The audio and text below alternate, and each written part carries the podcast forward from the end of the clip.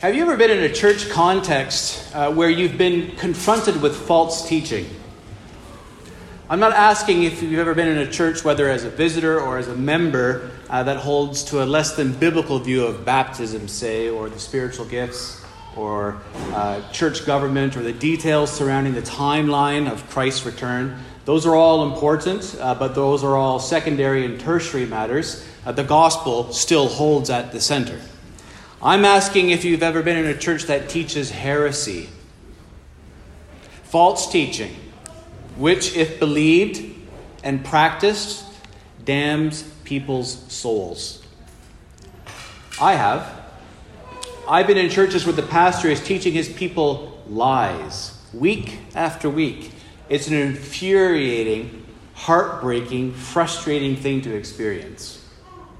To see people like sheep without a shepherd eating up false doctrine, all the while trusting that what their pastor is telling them is true.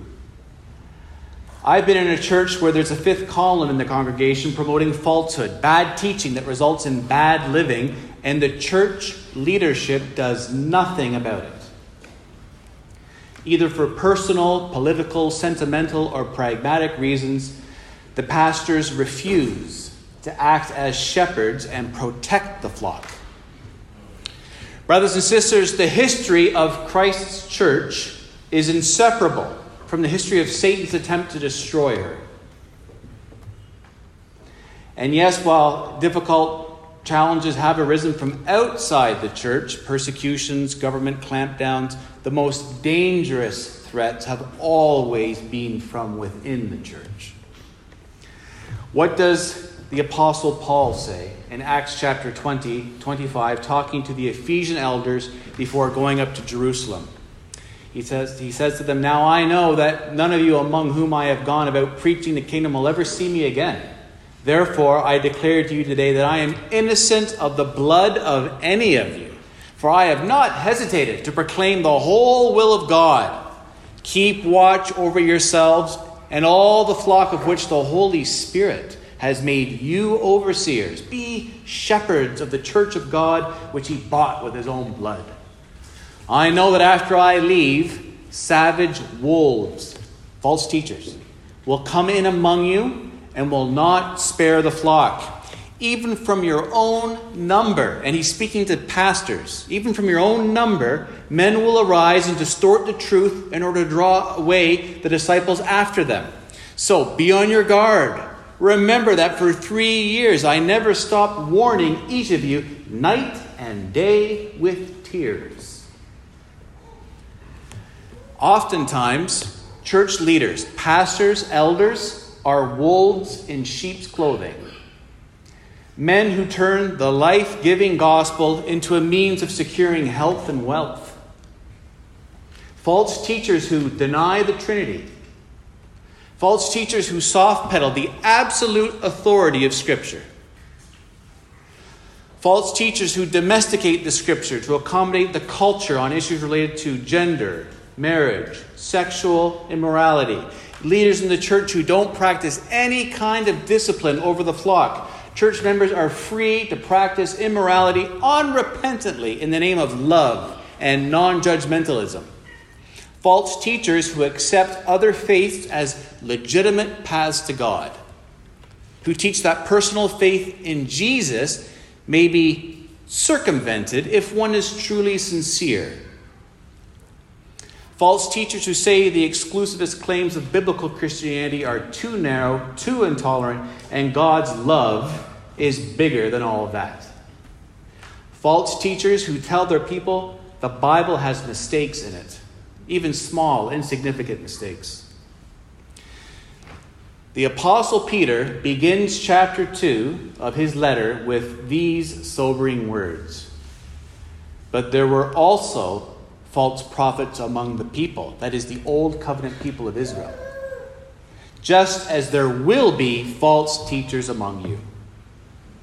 They will secretly introduce destructive heresies even denying the sovereign Lord who bought them, bringing swift destruction on themselves. Many will follow their depraved conduct and will bring the way of truth into disrepute In their greed, these teachers will exploit you with fabricated stories. Their condemnation has long been hanging over them, and their destruction has not been sleeping.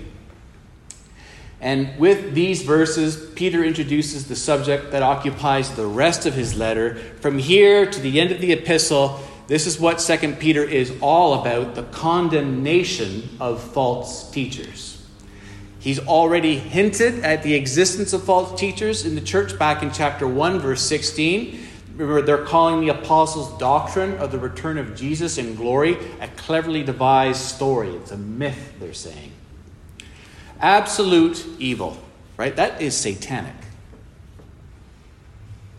Now, Peter turns his full attention on them. And I've titled today's sermon, False Teachers and Their Destruction, Part 1. Next week, Lord willing, will be part 2, and we'll finish off the chapter. And then the following week, Lord willing, it will be all of chapter 3, the conclusion in one go. And Peter begins, if you look at your bulletins, the first point in your outline. Peter begins simply by introducing the false teachers and then briefly characterizing them in verses 1 to 3.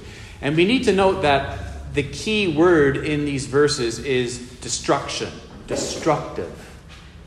The false teaching itself is destructive, verse 1, and it will bring destruction. It will bring hell on the false teachers who are promoting it, verses 1 and 3. So look at verse 1. But there were also false prophets among the people, but just as there will be false teachers among you. And Peter writes also in verse 1 because there's a very close connection between this verse and what's just preceded. Obviously, when it says chapter 1, chapter 2, chapter 3, that's not in the original text, so this is very much linked with just came before. Look at uh, chapter 1, verse 20 to 21. He writes, Above all, you must understand that no prophecy of Scripture came about by the prophet's own interpretation of things. For prophecy never had its origin in the human will, but prophets, though human, spoke from God as they were carried along by the Holy Spirit. So you see, because God Himself speaks reliably through His Old Testament prophets, we must pay close attention to their words. And then just continuing on, but he reminds us in chapter 2, verse 1 there were also false prophets among uh, the old covenant people of Israel, just as there will be false teachers among you in the church. You see, the history of Israel is littered with examples of men who claimed to speak for God, but they were really, really, they were just advancing their own agendas. And as Richard Bauckham notes, these Old Testament false prophets regularly shared three characteristics, and the Apostle Peter applies all three to the false teachers he denounces here. Number one, they don't speak with divine authority. They're not being carried along by the Holy Spirit in any sense. Two, their message is one of good news, promising peace, promising security, in contrast to the warnings about judgment given by true prophets. Three, they are shown to be worthy of condemnation. Folks, this is serious business. This is a serious text. This isn't a pleasant topic. I mean, I'd much rather be preaching about something else. But this is in our Bibles for a reason. Something else that I'm sure you noticed in the first three verses, Peter uses the future tense. There will be false teachers among you. They will secretly introduce destructive heresies. Many will follow their depraved conduct. These teachers will exploit you with fabricated stories. Also in chapter 3, verse 3, in the last days, scoffers will come. So, why is Peter talking about the future when this is something his readers are dealing with right now? I think it's because Peter is, is uh, quoting early Christian prophecies about the rise of false teachings. For example, Jesus warned his followers about false teaching in Mark 13 22 in the Olivet Discourse. Uh, I'll just read that text. For false messiahs and false prophets will appear and perform signs and wonders to deceive, if possible, even the elect. So be on your guard. I told you everything ahead of time. That's directly from Jesus. And I've, I've, preached and taught on the Olivet Discourse a number of times at New City, most recently in our Eschatology Sunday School series. Jesus isn't talking here about the distant, distant future in these verses, a future even distant to us. He's describing the period between his first coming and his second coming, the entire interadvental period. And our Lord warns the church not to be surprised. Don't be shocked at the deviant teaching that will quickly begin to compete with the true teaching of the gospel. In fact, in fact, the entire period between Jesus' first coming and his second will be characterized characterized by false messiahs who deceive. Messiah means anointed one, and our Lord Jesus, he warns his people that the entire age between his two comings will be characterized by self anointed spiritual deceivers. Beloved, watch out that no one deceives you. People will appear who, if possible, could deceive the very elect. That's a strong warning. I can't imagine a more serious warning to be very, very careful about the theological books or blogs we read, the preachers we heed, the churches we join, the seminaries we attend, or the elders we install. Everything and everyone must be tested by the Word of God. As Jesus says in verse 23 of Mark 13, so be on your guard. I have told you everything ahead of time. Now, in the rest of this opening, Peter gives a, a, brief profile of these false teachers. He avoids specifics, his brushstrokes are very broad, but he impresses on his readers the seriousness of the threat of these false teachers, how that they are a very serious threat to the church. And the first thing we learn, and you can follow along in your handout, is that these teachers will secretly introduce destructive heresies. Verse 1b destructive heresies. And the Greek term the NIV translates secretly introduce is unique in the New Testament. It's only used the one time here. the top Greek lexicon, it's called BDAG, it defines the word as to cause something to happen by introducing factors from outside. Factors from outside. So its meaning really is to bring in, and while it often does indicate um, a secretive action, only the context can indicate whether or not the bringing in is secretive or not.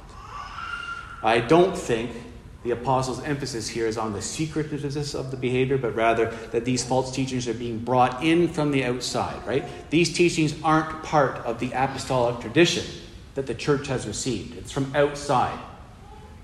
These are destructive teachings, a term Peter uses five times in this letter three times in this section, and then twice in chapter 3. And of course, his classic use is in chapter 3, verse 7 by the same word, the present heavens and earth are reserved for fire, being kept for the day of judgment and destruction of the ungodly. He's talking about eschatological judgment, isn't he? The implication being these teachings are destructive in that they lead those who follow them to destruction. These teachings actually send people to hell, they're destructive. They will introduce from the outside destructive teachings to the church. And it's a warning. The second thing we learn about these false teachers is that they deny the sovereign Lord who bought them. That means once they did belong to Jesus, but now these teachers deny him. Now, how these false teachers deny the Lord, Peter doesn't say. Is this a theological denial related to their skepticism about Jesus' return in glory? Uh, or is this a practical denial? As in their licentious lifestyle, their sexual sin amounts in effect to a denial of Jesus Christ. it's probably both. Their denial involves both teaching and practices that are incompatible with knowing Jesus and acknowledging Jesus as Lord. And the results are disastrous. They're bringing swift destruction on themselves, eschatological condemnation, hell, their teachings are destructive to others, and so God brings swift destruction upon them. Verse 2, very sobering. Many will follow their depraved conduct and will bring the way of truth into disrepute. I don't know which part of that verse is more terrible. The popularity of these false teachers is great. Many will follow their depraved conduct. It's sad, but it's a fact of church life. There are always people attracted to new and different teachings, especially if it removes the bonds of moral constraint and accountability to a holy judge. I think the false teachers are denying here the return of Jesus Christ in judgment. Of course, you're going to live a certain way if that's what you believe. What did the serpent say to Eve in the garden when she told him that God said they would die if they eat if they ate from the tree of the knowledge of good and evil?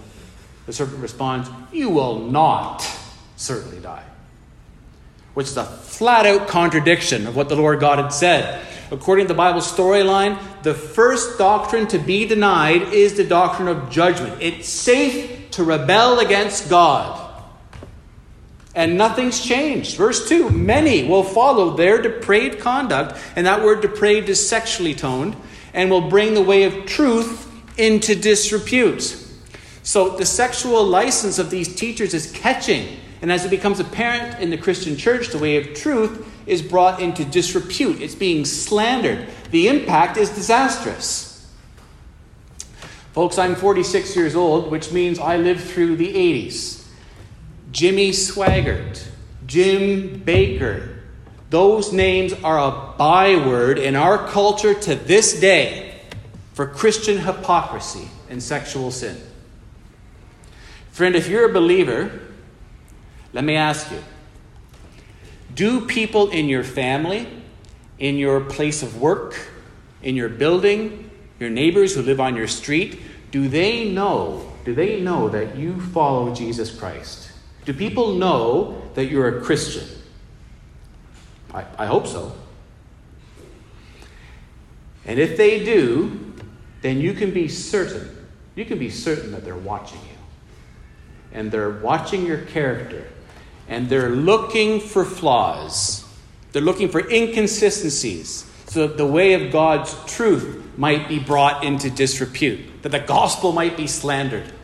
That's not some crazy conspiracy theory, that's a fact. I've told this story before, but in 2001, before moving to Toronto, back in my hometown of 5,000 people, I was in the local convenience store one day where I purchased a copy of Rolling Stone, the music magazine, uh, but I grabbed it off a rack that also contained pornography. For whatever reason, this convenience store stocked Rolling Stone next to Playboy. Uh, and I just happened to put the magazine on the checkout counter face down. When a man I hadn't seen in the store, my uncle, my mother's brother, a man who knew I was a Christian, but who was himself an unbeliever, a man my mom had been evangelizing for 40 years, a man who would deliberately follow my mother uh, at her car at a distance as she was driving down a country road to see if, if she would break the speed limit, right? So then he could tease her about Christians breaking the law. This guy, my uncle, he, he snuck up behind me and he turned the magazine cover over to see the cover. And he, he saw the rack that I had taken it from. And there was U2 on the cover. Just checking he said with a smile. But he was serious. And if that had been a dirty magazine, let me tell you, I left the store that day with my heart filled with gratitude to God for His grace. I had been a Christian for three years at that point. I was so joyful that my life in that moment could be a testimony to the power of the gospel and not a stumbling block of sin bringing the way of truth into disrepute. And in God's sovereign mercy, my uncle professed faith in Christ before he died of cancer five years later. I preached his funeral sermon. He asked that I preach it. And all our family who didn't believe the gospel, and all my uncle's friends who didn't believe the gospel, they all heard the good news that day of what God had accomplished through Jesus' death and resurrection for sin. But if Uncle Bill had caught his supposedly Christian nephew with a filthy porn mag, somebody else would have taken that funeral service. He wouldn't have had me. Brother, sister, are you living a life characterized by sexual purity? Is your lifestyle winning the respect of outsiders? If non Christians are going to be scandalized by something about us, it needs to be the cross itself. It needs to be our wholehearted trust in a crucified, divine Messiah. That's the true scandal of Christianity, not our lifestyles. God forbid. Our lifestyles are to be characterized by godliness, characterized by holiness. Verse 3 In their greed, these teachers will exploit you with fabricated stories. The false teachers have accused the apostles of making up cleverly devised stories about the return of Jesus. So Peter turns the tables on them and he says the false teachers themselves use fabricated stories and they make up these stories from greedy motives. Peter alludes to this motivation later in chapter 2. We'll consider that in more detail next week. But he compares the false teachers to the Old Testament figure of Balaam, who loved the wages of wickedness. He calls them experts in greed, verse 14. They're exploiting the believers, trading in stories that they've made up. But they won't get away with it. 3b. Their condemnation has long been hanging over them, and their destruction has not been sleeping. God is sovereign. They may think they won't have to reckon with God's judgment, but their destruction for leading others into destruction is inevitable. It's inevitable. Brothers and sisters, false teachers take on many forms. Really, false teachers are custom crafted to times and cultures and contexts. And I found a great piece uh, by Conrad Mbewe, the pastor of uh, Kabwata Reformed Baptist Church in Lusaka, Zambia. Pastor Mbewe is a man who knows a great deal about false teaching. Africa is rife with it, much of it exported from the United States and shot through with African Spiritism. So I want to share uh, his thoughts with you on this matter, along with some clarifying input from our brother Tim Challies. You can see this in your hand up. Just a heads up. Uh, while I'm, I followed the biblical text describing these false teachers in masculine terms, uh, they can just as easily be female. Right? Be it known, I am an out and out egalitarian on that front. So, follow along in your outline. These are seven false teachers you will find carrying out their deceptive, destructive work in the church today. Number one, the heretic. Not, not a word you hear much anymore, is that? Heretic. The heretic is the most prominent and perhaps the most dangerous of these false teachers. And Peter warns against the heretic in our text today in chapter 2, verse 1. They will secretly introduce destructive heresies.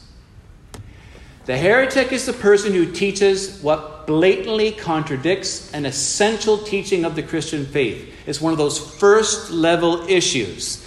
He's usually a gregarious figure, a, nat- a natural leader teaching just enough truth to mask his deadly error.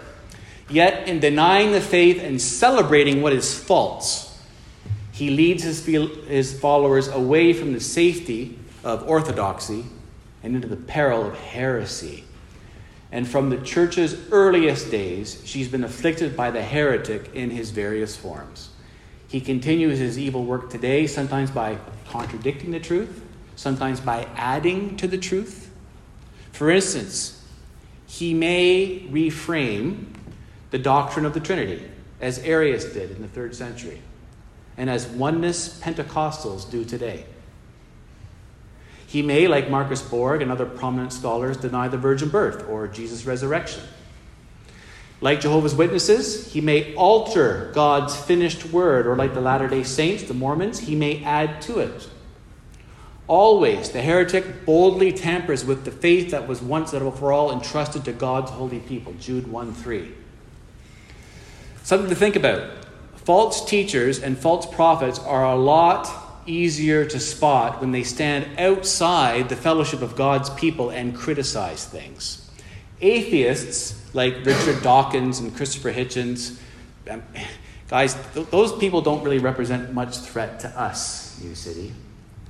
Uh, men like that seduce far smaller numbers of God's people than many pastors, promising their biblically illiterate congregations health and wealth. Those are the really dangerous guys. The most dangerous false teachers in the church are those who, in the name of the gospel, twist the church into its perverse mold. They have a, enough Christian knowledge and phraseology to baptize their false teaching and, and wonky biblical interpretations with a kind of pseudo biblical legitimacy. And so their presentation fools people. I mean, after all, they have their Bibles open, right? And the Bible is the Word of God. And so what they're saying must be true because supposedly they're preaching from the Bible. Men like this certainly don't stand in the pulpit and say things like, I disown Jesus Christ, or I deny that Jesus fully redeemed me from my sin. If they did, they'd be found out immediately for who they are, right? Satan's far too smart for that. No, their approach is almost always to relativize Jesus. They diminish his significance, or they allow Jesus to stand as part of the sort of the background noise, while they direct the attention of believers to their own agenda legalism, perhaps, or endless self help, or sentimentalized therapy, health, wealth, or a Jesus who is no more than one of many, many options. It basically comes down to this the gospel itself, what God has accomplished through Jesus' death and resurrection for sin, is no longer at the very center. And in every generation, there are people circulating in and around the church, pushing the gospel to the periphery, pushing the gospel to the side. In every generation, there are people in the church who devote themselves to peripheral matters. They major on the minors and thus distort what's central. Beware the heretic. Actually, I had a visit just the other week uh, from two Jehovah's Witnesses. I was sitting on my front porch working on my sermon, and uh, now I, I take, um, I adopt a different evangelistic approach with different people depending on the context, who they are, their background, and stuff. But with Jehovah's Witnesses and with Mormons, um, they are so deeply, deeply entrenched in their falsehood. It's like talking to a brick wall, and I have more of a just a I have a kind of one, one size fits all approach to my evangelism to Jehovah's Witnesses and Mormons. 99 times out of 100, debating a Jehovah's Witness or a Mormon will get you nowhere.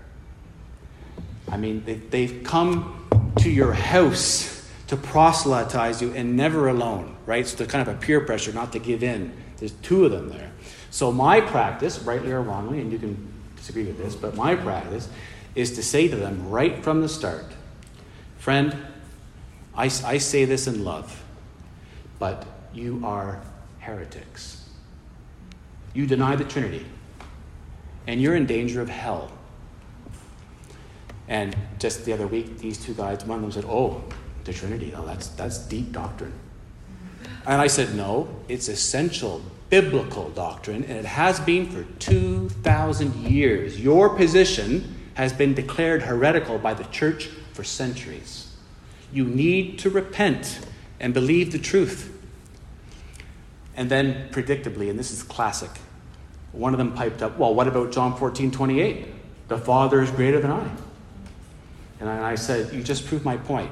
You're so deeply entrenched in your unbelief and heresy that you have proof texts ready to go. You've obviously thought long and hard about this, and now you've come here to my street spreading your faults, your falsities, your falsehoods. Come back, I said this then, you know, I like this part, but come back to my house later when you want to talk about this in a different context, not going down the street and knocking on every door. And you don't have to let the other man know that you're coming. You can come secretly, and we'll talk, and I'll open up the Word of God, and we'll actually talk about the gospel and what's true. And then this time around, the guy, one guy said, Are you Catholic? and I said, No, I'm Protestant.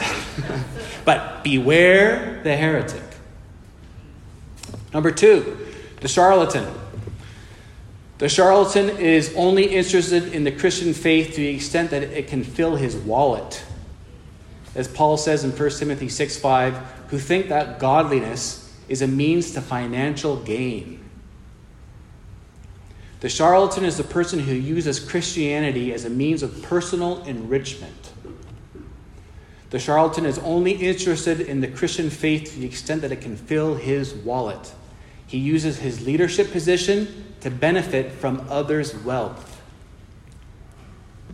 Simon Magus, Acts 8 9 to 24, he was motivated by the love of money when he tried to purchase the power of the Holy Spirit.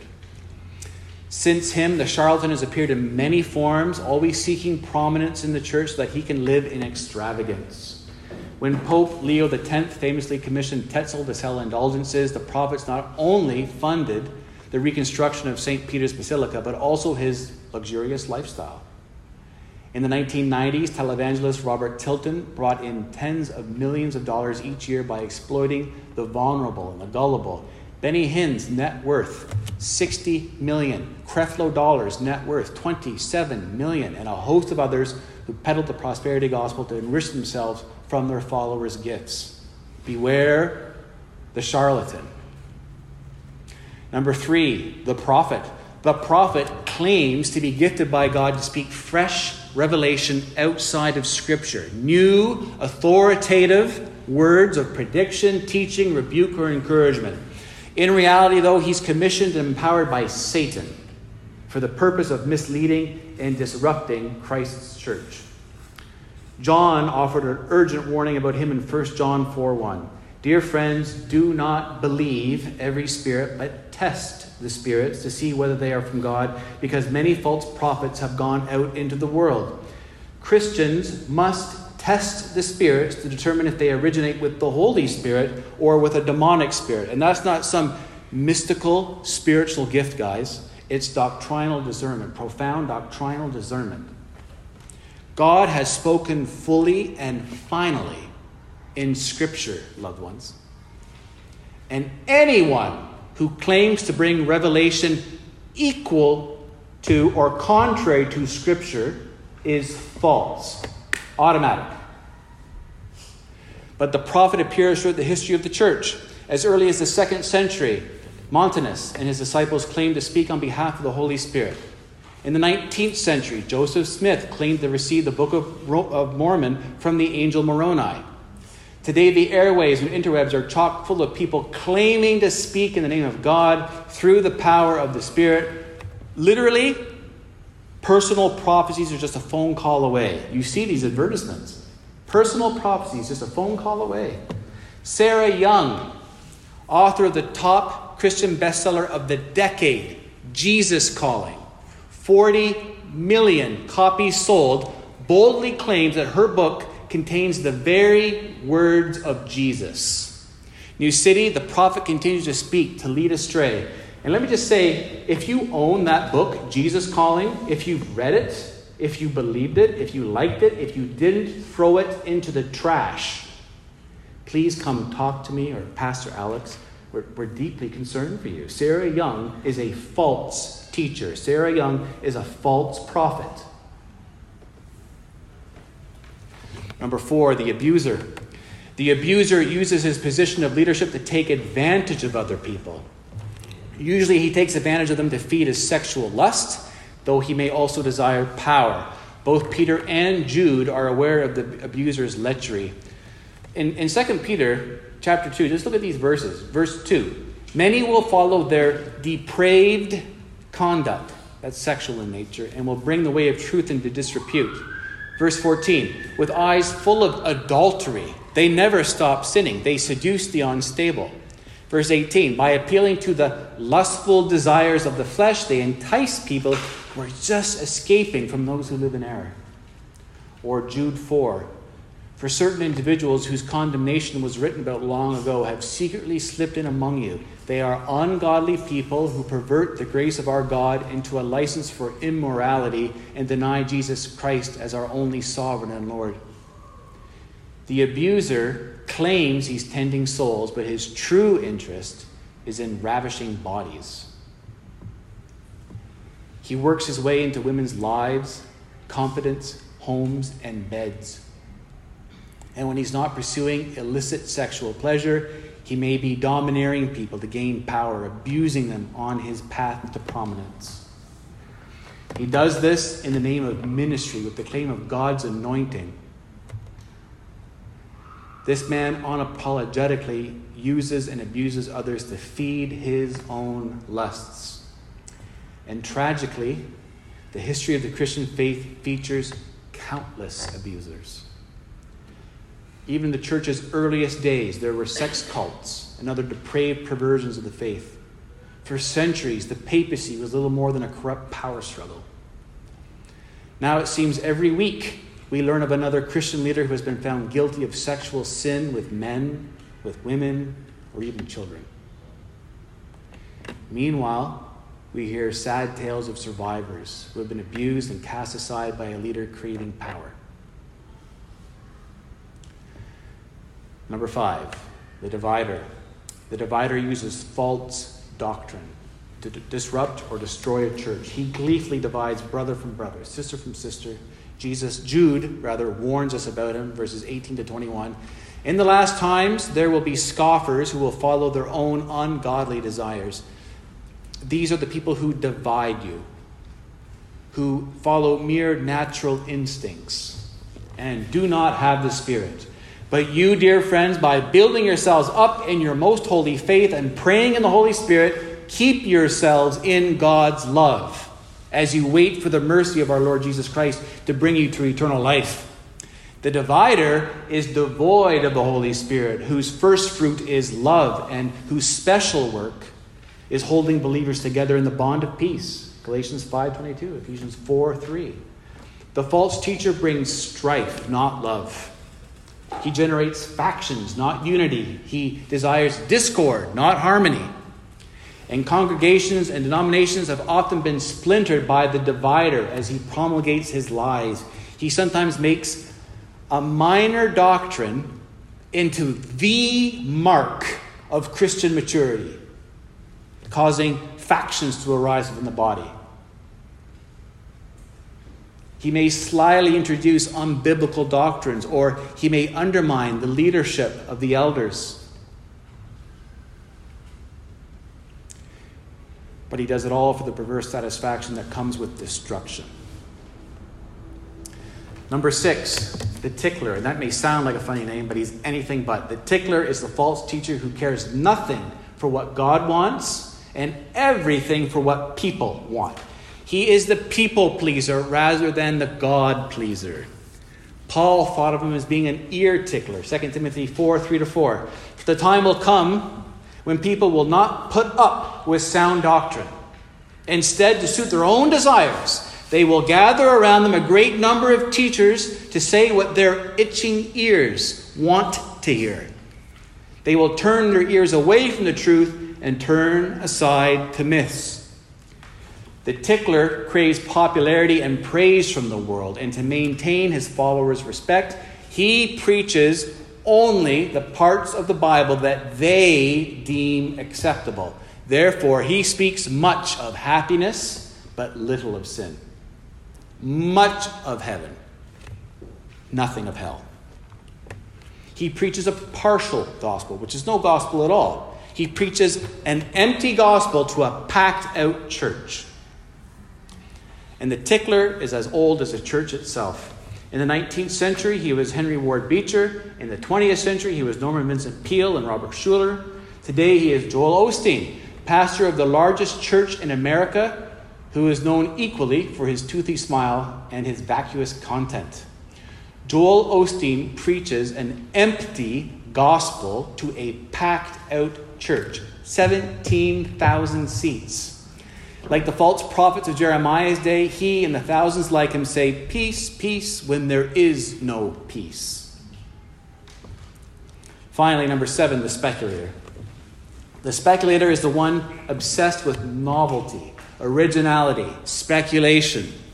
The author, author of Hebrews warned his church of these strange teachings, while Paul told Timothy to protect the church against any different doctrine. Hebrews 13 9, 1 Timothy 1 3. Teaching focused on speculation displaces the sure and steady diet of Scripture itself.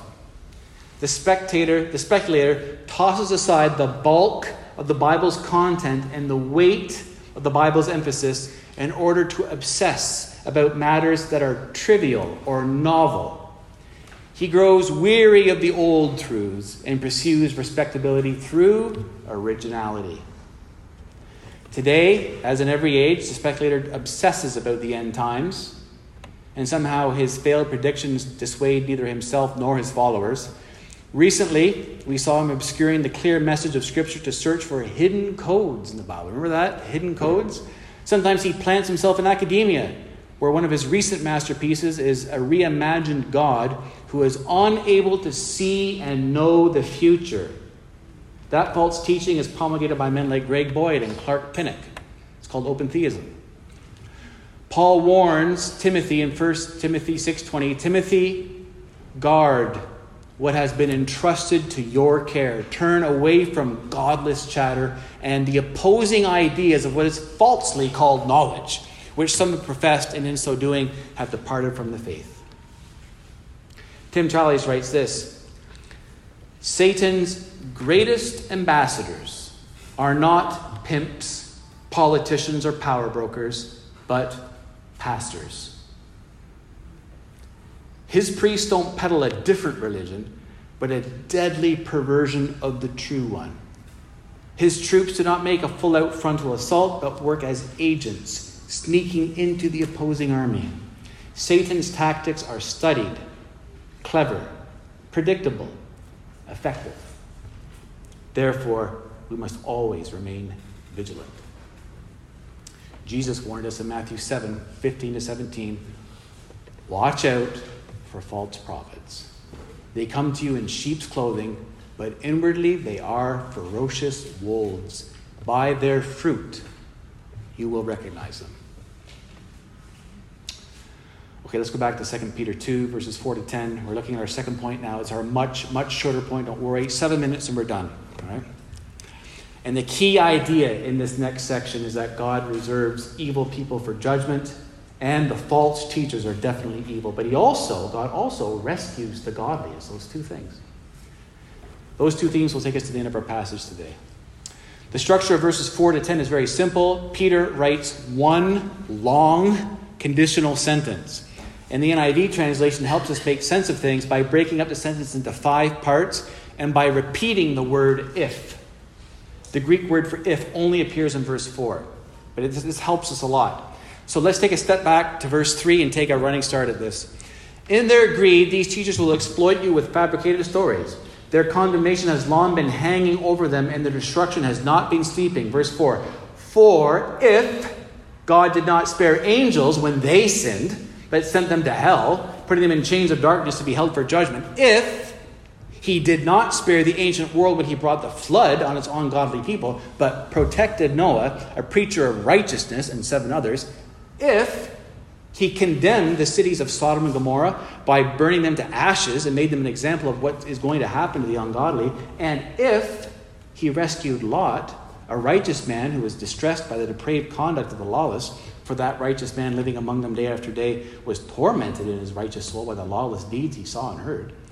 If this is so, verse 9, then the Lord knows how to rescue the godly from trials and to hold the unrighteous for punishment on the day of judgment. This is especially true of those who follow the corrupt desire of the flesh and despise authority. So, as we see, Peter gives us three examples of God's judgment and two examples of divine rescue, all taken in chronological order from the book of Genesis. I did this out in your handout. You can see it. Example one, God judged sinful angels. Example two, God judged the ancient world with a flood and rescued Noah and his family. Example three, God judged Sodom and Gomorrah with fire and he rescued Lot.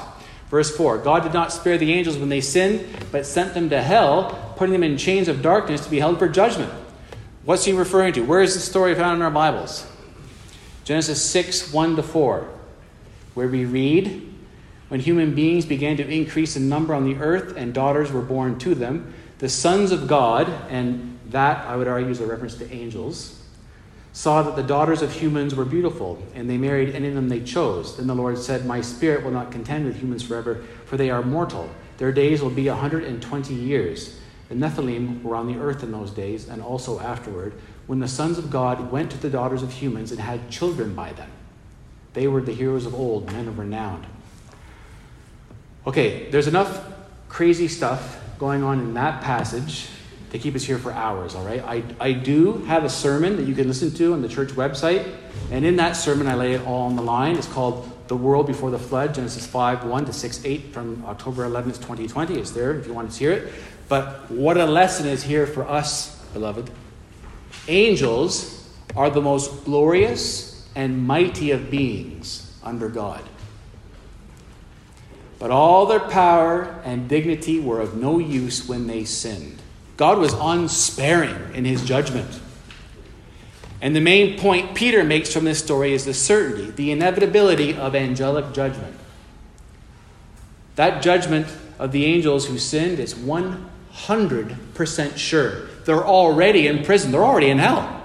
How much sure is the judgment of those who have denied the sovereign Lord who bought them? That's the argument. And what these false teachers should learn is that if they despise authority, verse 10, if they reject the lordship of Christ, verse 1, then they will hear the judgment of Jesus, which he foretold in Matthew 25 41. Depart from me, you who are cursed, into the eternal fire prepared for the devil and his angels.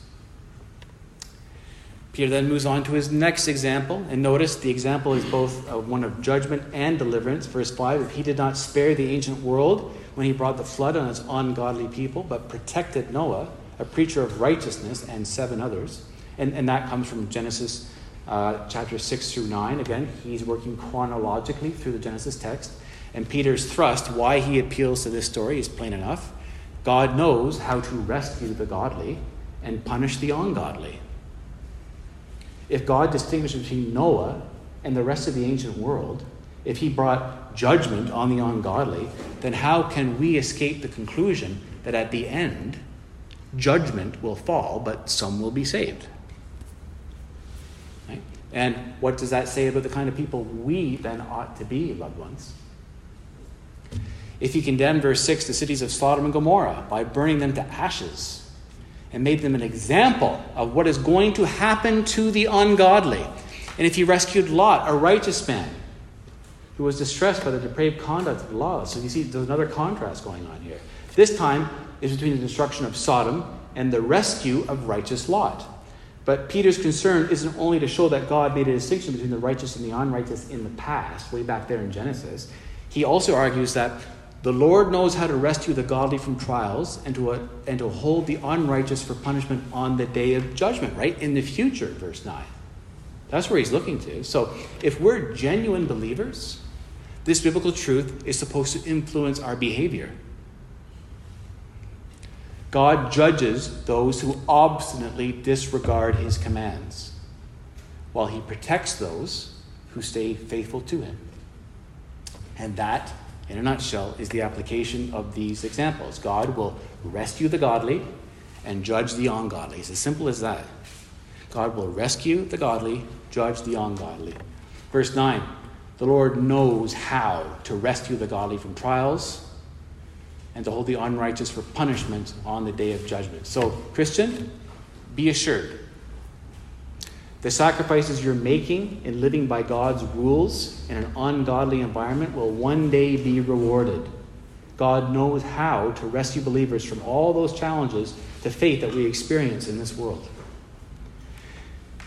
And then the apostle concludes with this, and so will we. We'll pick up where we left off next week. Verse 10 This is especially true of those who follow the corrupt desires of the flesh and despise authority. Peter is piling up some very strong words here. A literal rendering would be going after flesh and a passionate longing for defilement. He's talking about sexual sin here, probably including, in light of Peter's reference to Sodom and Gomorrah in verse 6, homosexuality. But he also tells false teachers, he tells us that they despise authority. It's a general charge to the effect that the false teachers are self willed, they're rebellious, they despise authority.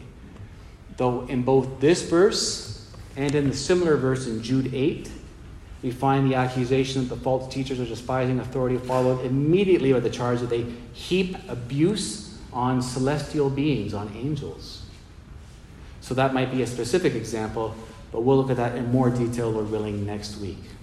False teachers and their destruction, part two. Amen.